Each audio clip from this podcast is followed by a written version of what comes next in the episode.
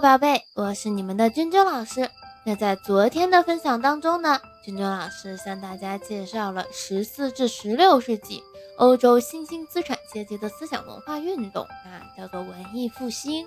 那在这之后呢，我们又向大家介绍了古典主义，是在十七世纪的欧洲啊，它的文学的最高成就就是古典主义文学。那我们今天呢，要向大家介绍的是。十八世纪的主要文学思潮叫做启蒙主义。那我们现在就开始今天的分享吧。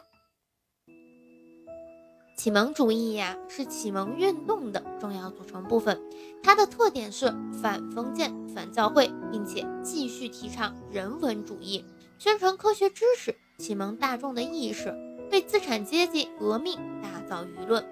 代表的作家作品啊，有这些，比如说。伏尔泰的《老实人》，这个卢梭的《忏悔录》，笛福的《鲁滨逊漂流记》，还有这个斯威夫特的《格列佛游记》，歌德的《浮士德》，席勒的《阴谋与爱情》，还有狄德罗的《修女》。那这里的话，我们在中学阶段啊，要求大家这个要读的名著，必须要读的名著有《鲁滨逊漂流记》啊，或者也叫《鲁滨逊漂流记》。还有这个《格列佛游记》，这两个是我们中学阶段、初中阶段必须要读的这个必读名著。它呢，就是属于启蒙运动部分，是在十八世纪欧洲的主要文学思潮影响下的这个作家具体刻画的一些作品。那我们要注意，这是我们今天要给大家分享的。那其实到现在为止的话，我们基本上啊，把这个呃大体的。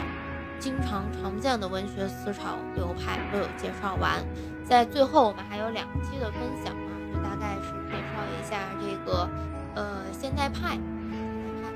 就没了啊。那我们前期的话呢，再跟大家回忆一下啊，我们重点有给大家按照啊，我们按照时间线理的话。文艺复兴，十四到十六世纪，十七世纪古典主义，十八世纪启蒙运动，十九世纪初浪漫主义啊，与之相对应的话呢，是我们文学史上的两大主要思潮，就是现实主义、浪漫主义啊，都有讲。包括十九世纪中期批判现实主义，十九世纪大概六十年代啊，法国运动这个浪漫主义啊，法国浪漫主义之后形成了自然主义。还有十九世纪的象征主义，十九世纪末的唯美主义，十九世纪末二十世纪初啊，这期间的现代主义，我们后来讲啊，现代派，以及我们之前介绍过的印象主义，包括我们后面说二十世纪啊，两次世界大战中间的超现实主义啊，还有二战之后啊，在西方流行的存在主义，这些都是我们给大家介绍完了，基本上。嗯，还有一个是达达主义啊，这个因为提的比较少一些，所以我们就不再介绍了。那我们今天的分享呢，就到这里了。那稍后的话呢，我们进入到第三章，同学们一定要重点听啊，因为这里面介绍的，嗯，我会重点拎啊。如果说有一些是跟我们校内的课本要求我们必须掌握的一些，呃，作家作品啊，我都会特意的强调。因为这个文学思潮与流派啊，它有时候和我们的历史课有一点关系，但是呢，我们历史课又更多的讲的是历史事件啊，它的时间脉络，它的一些呃当时所经历的一些社会背景以及人物评价。那我们从这个语文的角度的话，更多的是讲的跟文学思潮有关的啊，在这样的社会背景下，当时的文人，他们对这个社会的看法是怎样的？以及大多数文人，他们如果说有一致的看法，他们的作品有相同的倾向，就会形成我们所讲的文学思潮和流派。这是我们呃介绍这个的一个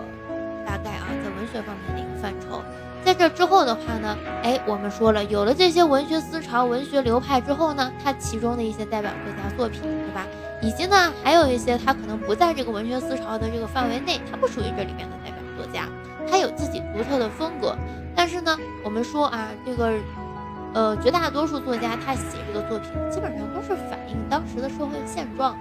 所以你去读一个作家的作品，一定要去了解他所处的时代背景啊，以及呢这个人的个人经历。有些人是以自己的人生经历为这个基准啊，他去做一些呃艺术创作。那有些人呢，是对这个社会啊，他的当时发生的一些社会现象，他可能通过自己的作品描述出来，做一些转化。那这些都是我们要了解的啊。那我们在之后的分享当中呢，给大家介绍。我们今天的分享就到这里，我们明天见。